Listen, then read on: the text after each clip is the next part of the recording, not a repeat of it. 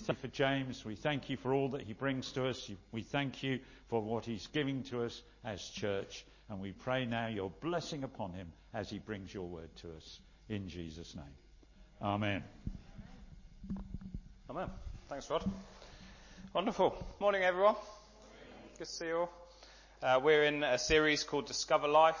We mentioned uh, we're changing the name in January to Life Church Beccles, hence the series name Discover Life. And we're discovering what we're about as a church, um, what our aim is, and we're, we're going through our aim. We've said that we're, our aim as a church is to make disciples of Jesus, who this is what the Lord has given to us. The Lord Jesus has called us to uh, as Christians and as a church, to live life together as church family and in friendship, to learn to be like Jesus and to live like Jesus and to love God with worship and service, and Beccles and beyond with words, works, and wonders. And this week we're focusing on this aspect to live in friendship. Um, this is quite a key series, so if you perhaps miss a week, you're not here one week, um, Paul Cracknell does a, a, great job of just posting them up on. Where's Paul? Yeah, There he is. Should we thank Paul? He puts them up every week, really faithfully. Gets get, gets them up there pretty much straight after, and you can you can listen in. So if you miss if you miss one of these, do try. You, you can even put us on double speed. I, I, I do, and I've got to catch up. I put Rod on double speed. Uh, if you just want to do it just for a laugh, that's that's good fun, but also quite quite useful for keeping up with the series. I don't know why I sound like in double speed, but. Um, but do do stick with us in the series. There's some really key things uh, that we're talking about. And today we're looking at what it means to live life together in friendship. Um, statistics show that there's a correlation between good, strong, healthy relationships and even our physical health. It shows that good, strong, healthy relationships are good for us. And one study says that uh, those with good, strong, healthy relationships report that they're ill less, they recover quicker, that their um, life expectancy is extended by up to 20%, which I think is uh, about roughly the same as stopping smoking. Um, you have better mental health. They report being happier, more able to cope with trauma.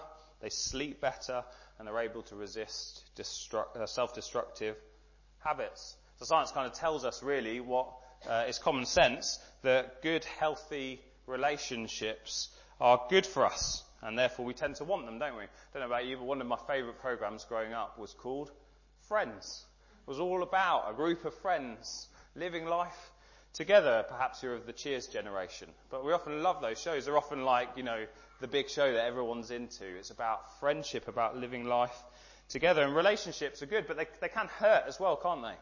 They can actually be quite painful sometimes. But we benefit from them significantly when life is difficult. Because good friendships, good relationships are not just for when life is good and fun, but they're there for when life is tough, when life gets hard, when it's difficult, when it's bumpy. Uh, one study uh, over 25 years, um, 25 years ago, people reported having at least three good friends. The same study did it 25 years later. People report just having two good friends. A YouGov uh, Movember survey uh, said that 51% of men say they have two or less friends they can share serious life issues with. 50% of Brits perceive society as being a lonelier place. Two in five Londoners sense a prevailing drift from friends. And yet, in society, we've never had so much technology at our fingertips, have we, to socially connect? It's greater than it ever has been. And yet this is the kind of drift that we're seeing in society, the difficulty we're having with friendship. In fact, one writer says this, growing research suggests we could be entering a period of crisis for the entire concept of friendship. Where's all this leading modern day society? Perhaps to a dark place, one where electronic stimuli slowly replace the joys of human contact. I wonder what your experience of friendship is. Maybe you're sat here thinking, oh, thank God life's not like that for me. Or maybe you're here and you're thinking, actually, that sounds a bit like what my life is like. I struggle to have good, strong, healthy friendships with others. Perhaps it's a part of life that you find particularly difficult. And the church isn't immune from it, are we? Not immune to what's going out there in society. This is the backdrop to how we live our lives. This is what's going on in the world that we live in. And um, in order to kind of combat that, there's a need for us, isn't there, to be intentional about creating and cultivating close friendships, isn't there? It doesn't just happen. You have to work hard at it, don't you? Cultivate strong friendships amongst us in church and with others. And so today I'm going to start off where I left off and rushed a bit last time. In that if we were thinking about uh, Jesus' review of us as a church, a bit like when you get online shopping, and you see reviews. What would, what would we want first, our review of Life Church Beccles to be? Would we want it to people to say, oh, it's good coffee there, a good, cuppa beforehand. Don't worry about the rest, but at least when you arrive, there's a good cup of coffee there. The seats are comfortable. You know, if you're not enjoying it so much, at least you're comfy where you are. Have a bit of a snooze. Uh, would we want people to say uh, it's nice music or uplifting, inspirational speakers, or would we want them to say um, that there's creative resources? What would we want people to say about us as a church? I said that Jesus' review over us, what would we want it to be? That they love one another. That's what we want the Lord to say of us, isn't it? That they love one another. And uh, it's in our passage this morning. We're in John 15, uh, verses 12 um, to 17. Will hopefully pop up on the screen. John 15, verses 12 to 17. I've been living in this passage for a, a month or so now and been thoroughly enjoying it and so glad that I got to speak on something, which means I can use the passage. So that's what we're going to do. Um, Liam, is, or is it going to click along? I'm trying, but it's not. Thanks, Bruce. Great. So let's read together. This is my commandment. This is Jesus speaking. That you love one another as I have loved you. Greater love has no one than this, that someone lay down his life for his friends. You are my friends if you do what I command you. And what's he commanding us here? To love one another as I have loved you. No longer do I call you servants, for the servant doesn't know what his master is doing, but I've called you friends. For all that I've heard from my Father, I've made known to you. You didn't choose me. You didn't choose me, but I chose you and appointed you that you should go and bear fruit and that your fruit should abide so that whatever you ask the Father in my name, he may give it to you. These things I command you, and he says it again, so that you will love one another. What does friendship, what the kind of friendships we want to cultivate? They're friendships of love, loving one another. And the first thing that the kind of love that we're to have for one another is that that love is rooted in friendship with Jesus and his love for us. We've been singing about this morning. It was just in the last song. I know who goes before me. I know who stands behind. It's the God of angel armies who's always by my side as a friend. The one who reigns forever. He is a friend of mine. What a wonderful thing to be able to declare. He is a friend of mine. Jesus says to us in these verses, doesn't he? Verse 14 and 15. You are my friends. You. That is Jesus' word to you. You are my friends. He says, You are my friends. I've called you friends. And last week he said, Here are my brothers and sisters. When I was at university, I had a friend called Mark. He was the first friend I made. We kind of connected because we've both been on gap years to sub-Saharan Africa. We were sharing stories of what our gap years had been like. And we walked and talked for hours. It was one of those friendships where you get talking to someone before you know it, four hours has passed, and you think, oh, should we go for dinner? And the light kind of, it just went from there, and we spent our days together. And then Mark introduced me to a friend of his from his course called Toby.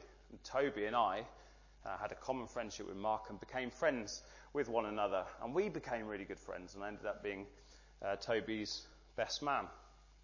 And it's like that for us as a family of people who are in friendship with one another. What is the reason that you can be friends with the person who is sat with you this morning? It's probably not that you have the same hobby or the same interest or you're the same age or same stage of life or whatever it might be. You're friends on the basis of your friendship with Jesus. Just like Mark introduced me to Toby, we were friends on the basis that we both knew Mark. You and I, us with one another, are friends on the basis of the fact that we are first friends with Jesus. That we can all say and sing together, the one who reigns forever, he is a friend of mine. And uh, earlier in the book, um, 14, verse 8, Philip says to Jesus, Show us the Father. Oh no, I'm in the wrong place. That's why it doesn't make sense. Yeah, there I am. Sorry. So our friendship with one another is on the basis of us being friends with one another. That's the foundation of how we relate to one another. And I was just looking at um, Romans 12. No, I was looking at Romans 16. I was looking at Romans 16 and reading through that, and it's one of those ends of a book where Paul just seems to kind of just be kind of signing off a letter. But actually, he's, he's talking about what real friendship looks like. He's writing to the church in Rome, and these are some of the things he says in Romans 16. I commend to you our sister Phoebe, that you may welcome her in the Lord. Greet Priscilla and Aquila, my fellow workers in Christ Jesus. Greet my beloved uh, oh, Epaenetus, who was the first convert to Christ in Asia. Greet Andronicus and Junia, uh, my kinsmen and my fellow prisoners. They were in Christ before me. Greet Ampliatus, my beloved in the Lord. Greet Urbanus, our fellow worker in Christ. Greet Apelles, who is approved in Christ. Greet my kinsman Herodion. Greet those in, in the Lord who belong to the family of Narcissus. Greet those workers in the Lord, uh, Tryphena and Tryphosa. Greet the beloved Persis who has worked hard in the Lord. Greet Rufus, chosen in the Lord. What is the basis of all Paul's friendships with all of these people? It's in the Lord. That's how our friendships with one another connect. That's how we know one another. That's how we uh, are friends together. It's in the Lord. Our union with Jesus Christ, the fact that we've been placed in Christ, is the reason for our friendship with one another. All of us, our sin has been credited to Jesus. He's died in our place uh, for our sins. He's died on the cross for us. He's risen again from the dead for us. God the Father now deals with all of us in Christ as those who are forgiven, those who are chosen, those who are clean, pure, and adopted into the family, all of us, called friends of God along with Abraham by faith. It's on this basis now that we relate to one another because God, through Christ, has brought us together. Our union with Christ is the basis of our friendship. And I'm going to talk a bit later in uh, uh, this morning about the fruit of being rooted in friendship with Jesus together being love. That, that it's, it's a fruit if we're friends with Jesus, that's the thing that bears fruit in our life. And he says that in the passage. And it's a love that's sincere, sacrificial, and evident. But the reality is, you don't get love like that without being first rooted in Jesus. Or to rhyme it, you don't get the fruit without the roots. This doesn't quite work, does it, with the S? You don't get the fruit without the roots.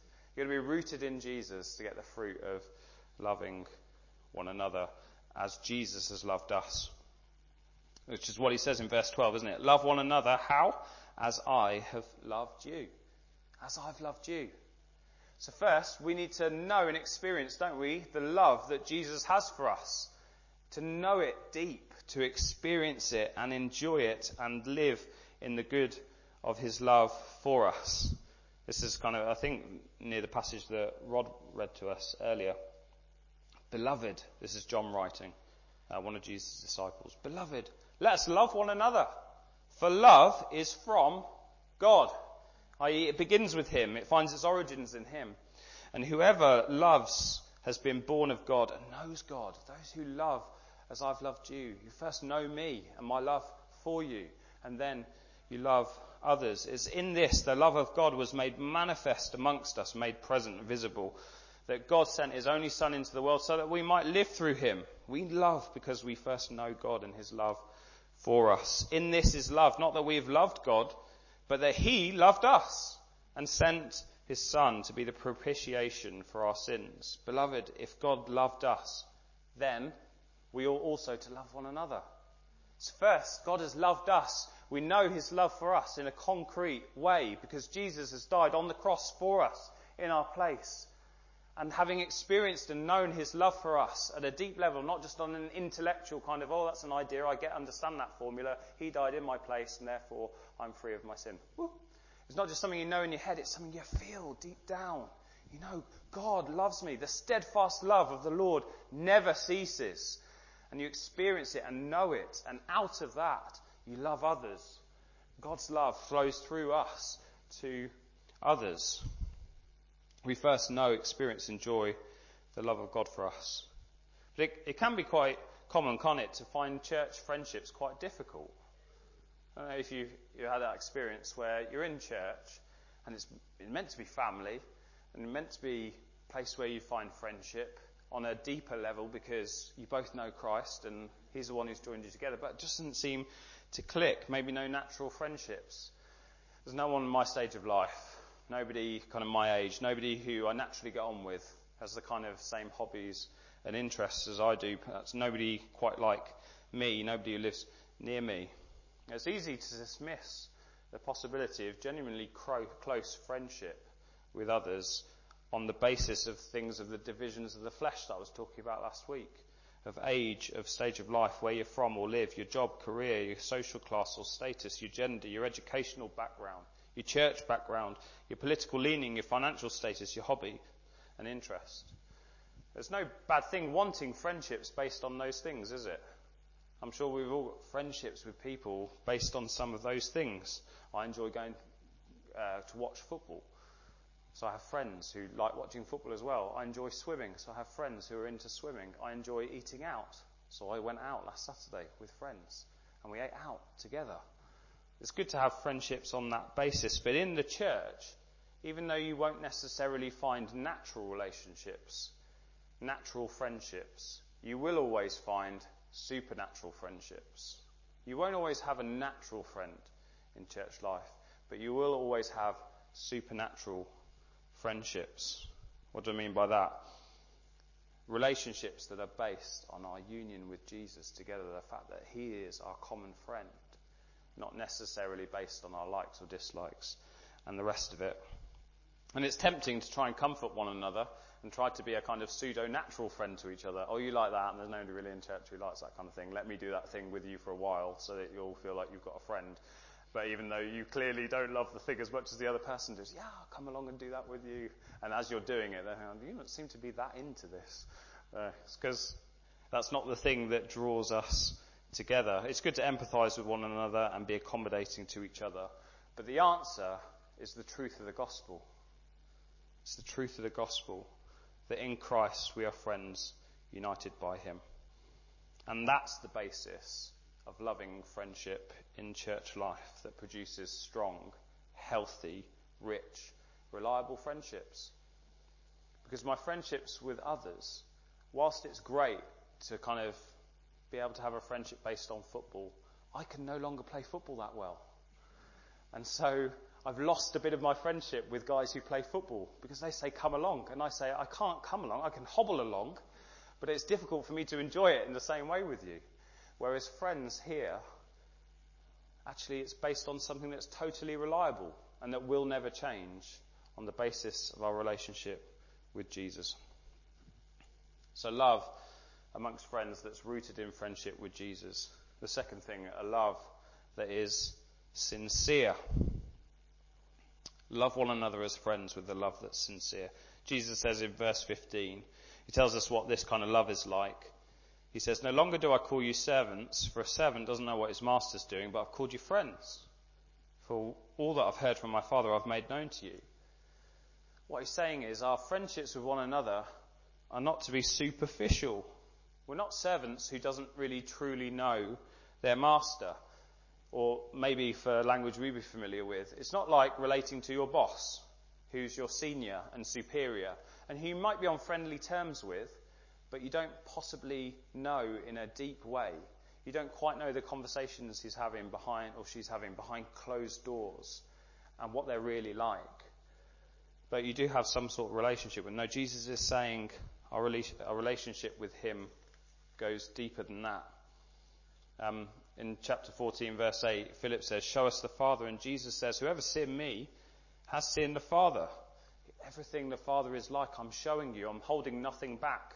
There's nothing about my seniority or superiority that means I have to kind of keep a little bit of distance from you, like a, a boss or a superior at work might. I've revealed everything about the Father to you.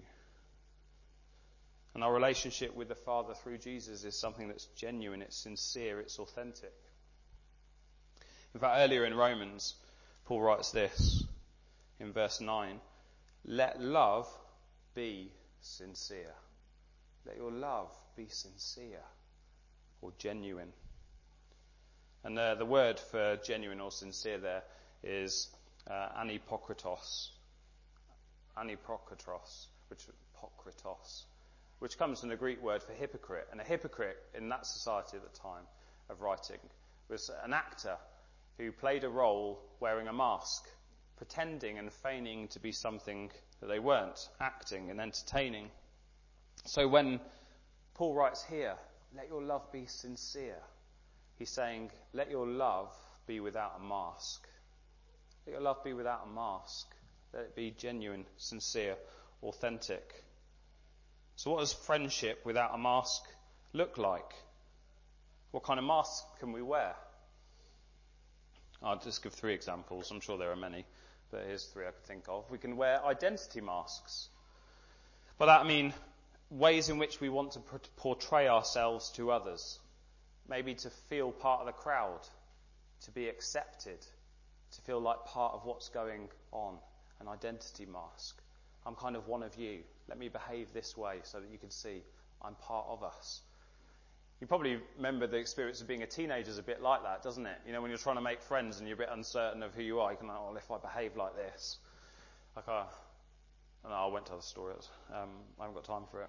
But, um, but our loving friendships with one another are in Christ, aren't they? They're founded on the basis that we are already part of the crowd.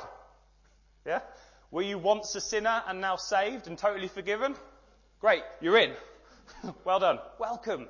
You don't have to put a mask on and go, I'm like this, I'm this type of Christian. I've got to use this type of language, pray in this kind of way, sing my songs and behave like this. You don't need to do that. You're already in. You don't have to do anything else. What other kind of masks? We can wear emotional masks. We can hide our true feelings and emotions from others to protect ourselves from being hurt. Maybe to even eventually hide them some, from ourselves, so we're not even quite sure how we actually feel ourselves. But loving friendships in Christ mean us being vulnerable with one another.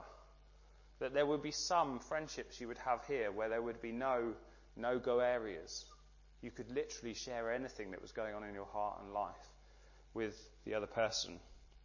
It doesn't mean that every time somebody says, How are you? Oh, and you pour yourself out to every single person. The Sunday morning would be quite draining if we all did that, didn't it? Wouldn't it? And it's not that every friendship with every person in the room, you will pour everything out to them. But it doesn't mean you can probably be honest. Say, I won't go into it, but this week's been really tough. Rather than just saying the usual, I'm fine, thanks. Yeah? Being honest and sincere with one another in how we're actually feeling. Uh, situational masks that enable us to adjust to social situations with certain rules. You kind of put on a situational mask. I'm in this kind of, you, you kind of when I went into teaching, you kind of need that type of mask. I can't entirely behave how I do outside of school in this context because it wouldn't be appropriate. And I would be in the headmaster's office after a while. Or somebody would just look and go, well, that's a bit strange around children. I can probably be a little bit more professional than that.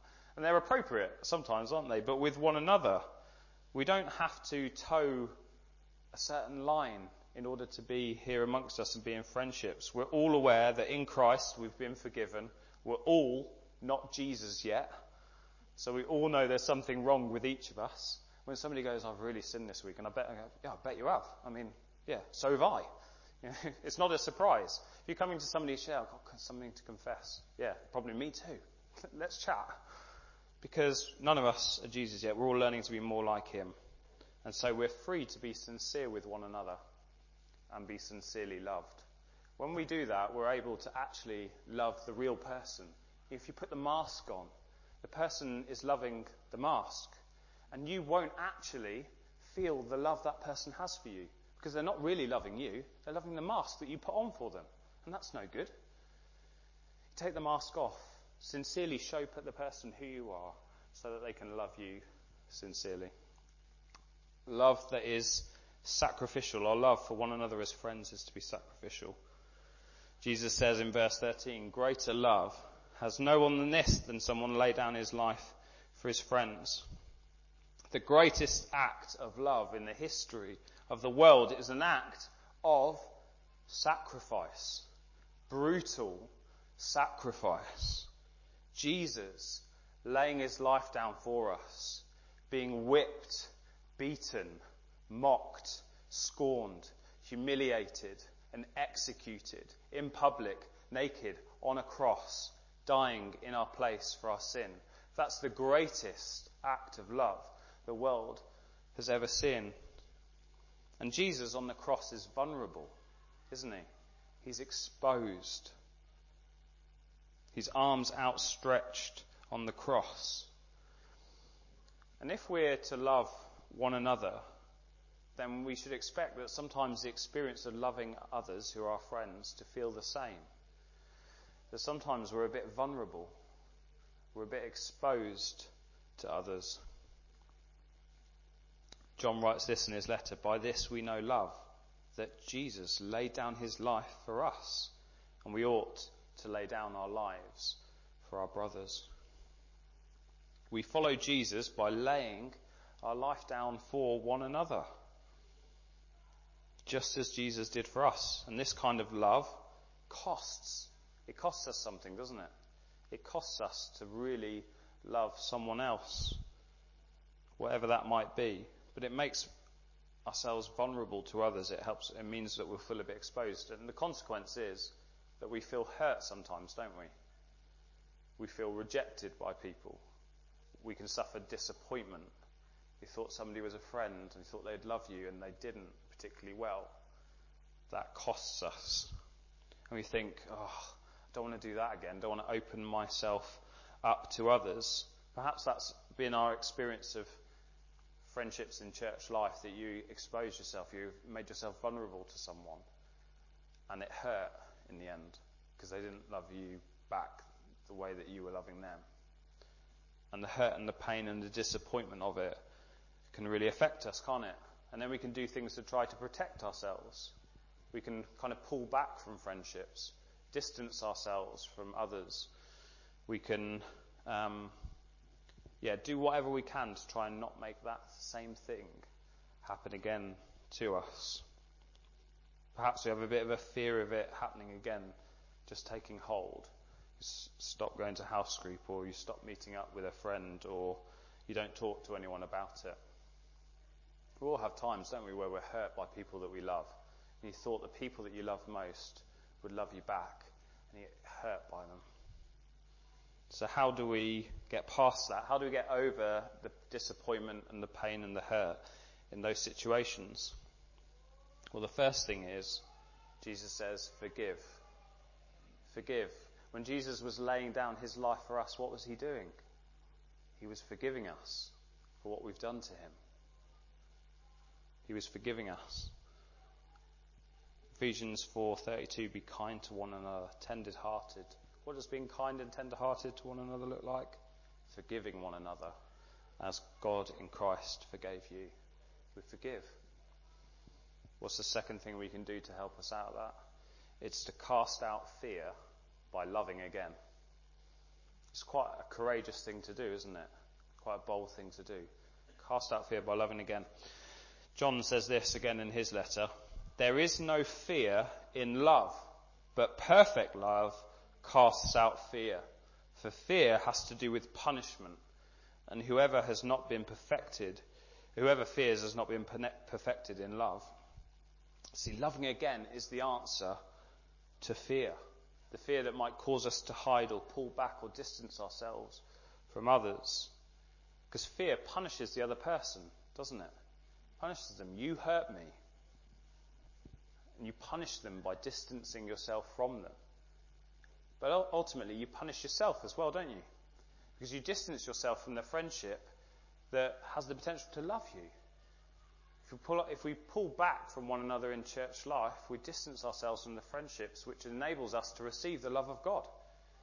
And actually, we don't experience the love of God in the deepest measure that we could do, and therefore we can start feeling adrift of God as well. Because we know God's love for us by the love that we experience through one another.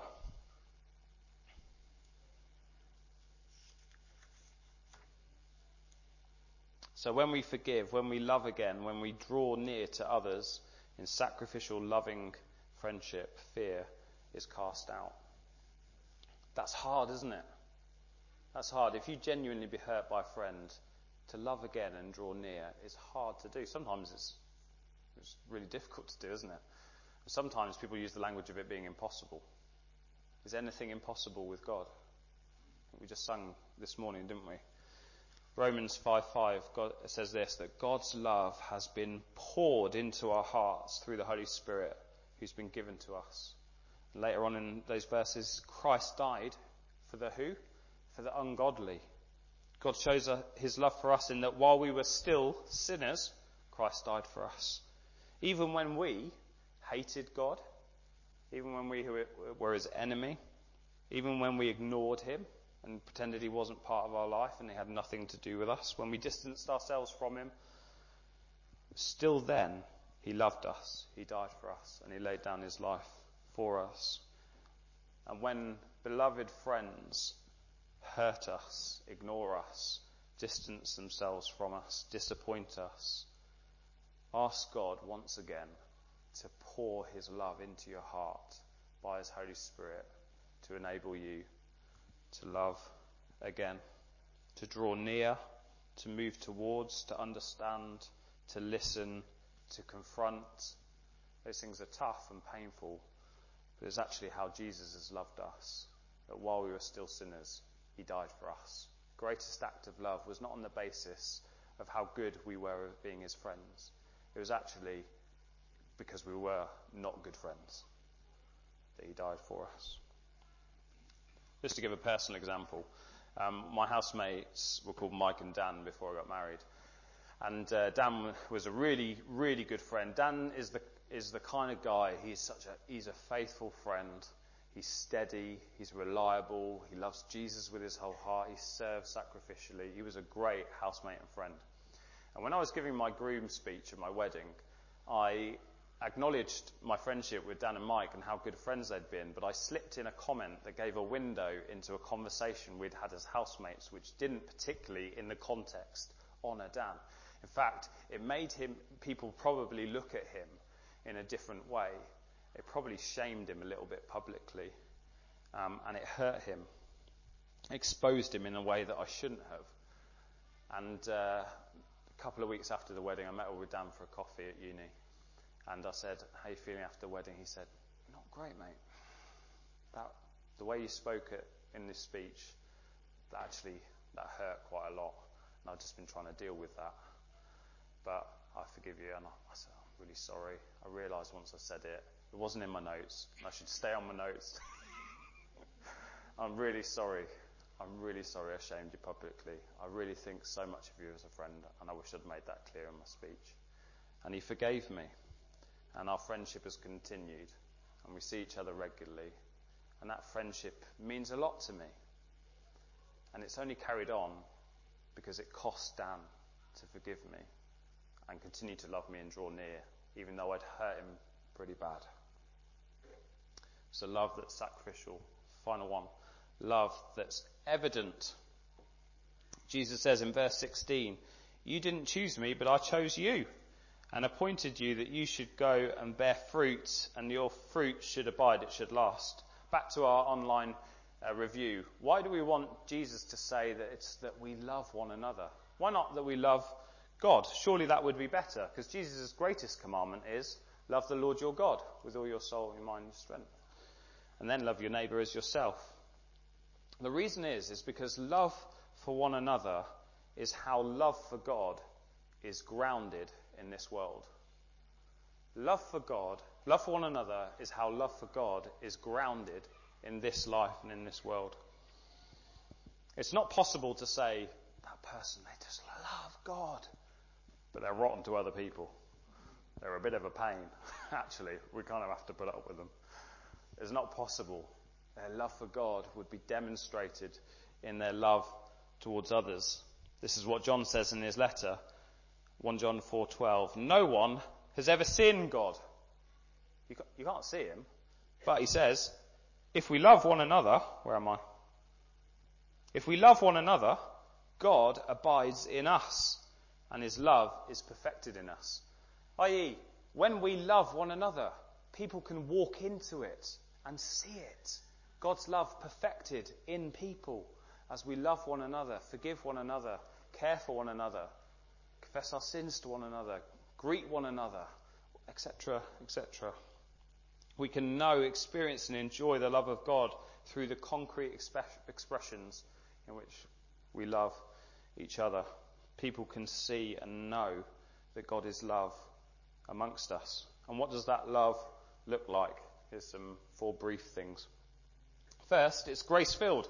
I was in the park last Sunday after church and a really awkward conversation I could overhear. Two ladies were meeting up with their kids, we're all playing on the playground equipment, and they start having this conversation where one of them says, thanks so much for getting the coffees again.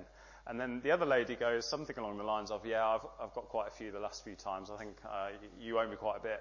Joke, jokingly, but kind of slightly passive aggressively, by the way, you kind of owe me one. And the other lady starts going, uh, yeah, yeah, you're right. Yeah, you got me this one. You got me last week. And then, oh, I think I got the one the time before that. Standing there. Oh. and they're kind of having this conversation about trying to work out who owes who for how many coffees. And uh, I was like, oh, you know, you're of cringing inside to kind of, oh, Sebby, let's go and play somewhere else for a minute. Because friendship's not quite like that, is it? It's not tit for tat. It's not, I gave you this, so you owe me that. Friendships aren't contractual in that way, are they? True loving friendships, they're sacrificial. They're not, by the way, I'll sacrifice this. As long as you give me this. Jesus didn't go, I'll die on the cross. Just one thing though. he didn't do that. It's not a tit for tat kind of arrangement. In fact, Romans 13:8 says this: "Owe no one anything. Owe no one anything except to love each other. Except to love each other. For the one who loves another has fulfilled the law. You, you love, that's the law complete.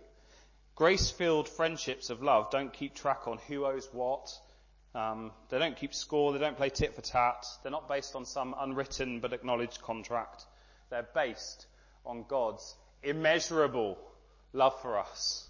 We could never pay God back. And that's the way that we express our love for one another. Grace filled. Uh, secondly, growing. Love that is growing. Paul says this. He writes to the church in Thessalonians, in Thessalonica, and he says this. May the Lord make you increase and abound in love for one another and for all. Basically, Paul's going, you could, you could love one another a bit more. That's what he's saying in his letter. You could love one another a bit more. But later on, he actually says this in chapter 4. Now, concerning brotherly love, you have no need for anyone to write to you. He says, in fact, you're a very loving bunch. You really love each other well. And then he's got the guts to say this. But we urge you, brothers and sisters, to do this more and more. So, you're a really loving bunch. You don't need anybody to write to you about this, but by the way, do it more and more. you do it loads. Do it more and more. He says in his second letter to them, we ought always to give thanks to God for you, brothers and sisters, because the love of every one of you for one another is increasing. So they followed his encouragement. He writes to the Philippians, and it's my prayer that your love may abound more and more is there love for one another here? Yes, of course there is. You can see it. Could we love one another more? You bet you. If Paul were writing us a letter, he'd say it. You guys, you, you love one another really well. Do it more. He'd say, I urge you, love one another more. Why? It's how people see God. So nobody's seeing God. They're not going to see it. But they, they might experience God and see him amongst you if you love one another more and more and more. Third, it's practical.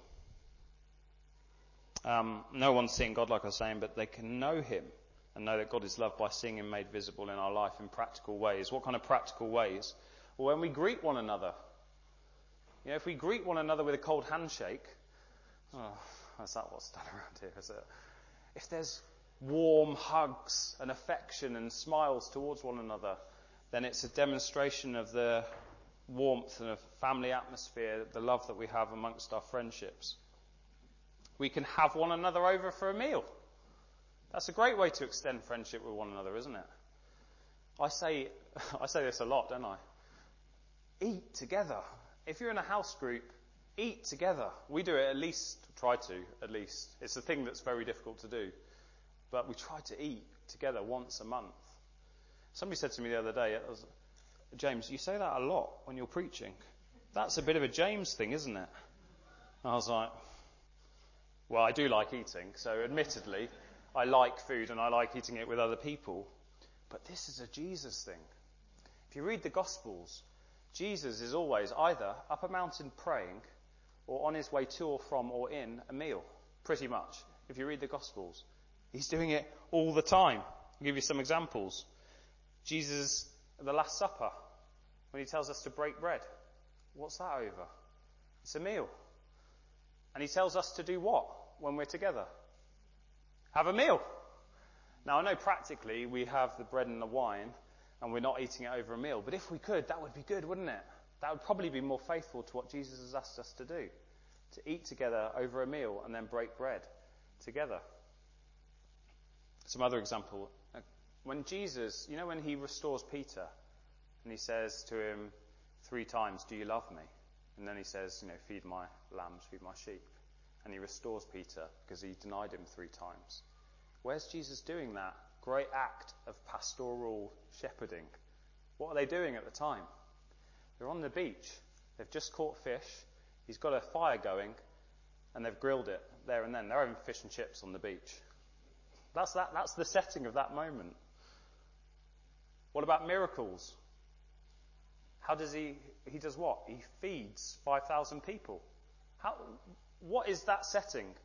Jesus goes, no, the disciples say to him, we should eat. Because obviously, that's what they did a lot of the time. And Jesus goes, yeah, we haven't got any food, have we? They go, oh, this boy's got a packed lunch. Great, let's have this boy's packed lunch. Miracle. 5,000 people get fed. Will probably more likely 20,000 because it was just counting the men. 20,000 people get fed. What about the, the fish? Where they're, they're out fishing. Why are they out fishing all the time? Because they need to eat. Yeah. Jesus says, throw your nets over the other side. And they catch a huge catch of fish. To do what with? To eat and feed all the crowds that they keep eating with. Most of the miracles jesus, well, not most of them, that's not true.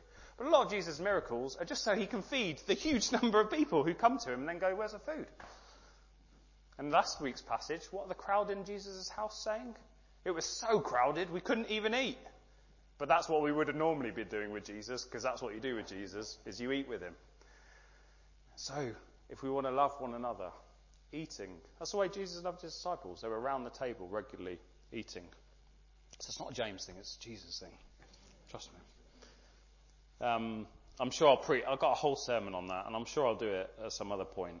But just for now, trust me and eat together. That'd be good. Um, we can phone call one another, can't we? We can share our problems with each other, invite one another into our homes, give gifts, share resources, shoulder burdens, forgive one another and not hold grudges. We can be gracious in our words to each other. We can not gossip. We build each other up, speak well of each other, encouraging one another and sacrifice time for each other. And the final thing, we can pray with and for one another. Jesus says in verse 16, so that whatever you ask the Father in my name, he may give it to you. He's reminding us that the Father loves us, bless and wants to bless us and do us good. Okay, coming into land now. Um, these are two C's. I think I can do a, I can do a light here, can't I? Hey, here we go. I haven't got the elbow pads, but I can do a geography teacher thing here. Um, here's the, this this lake that's here is called the Sea of Galilee, um, and you can see a faint line here, which is the River Jordan, which flows into it. And then the River Jordan flows out of it down here into this sea here. Anybody know what this sea here is called? The Dead Sea. Yeah.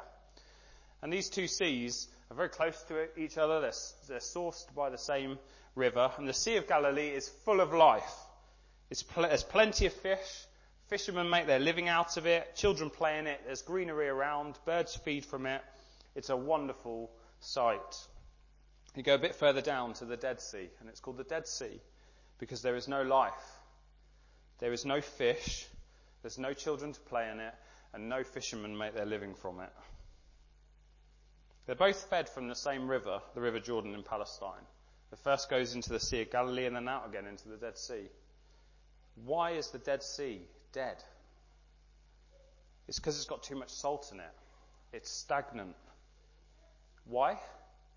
Because it doesn't give out. It only takes in. It doesn't give out. It only takes in. The Sea of Galilee takes in and receives from the River Jordan and then it gives out. And as a result, it's full of life. And we want Life Church Beccles to be a place where we take in, don't we? Where we receive the love of God for us, and then we give it out as abundantly as it has been given to us. Freely we've received, so freely we give. We pour out our love for one another and for others, so that we're a place that's full of, we're a people that are full of life, where there's plenty of fish, to use a, metaphorically.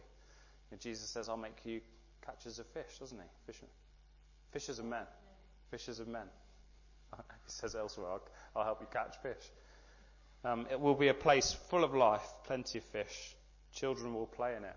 It will be a wonderful sight. That would be, that's what we want, isn't it? Jesus to say, hey, that church, they love one another. Should we respond in worship? Yeah? Should we stand together?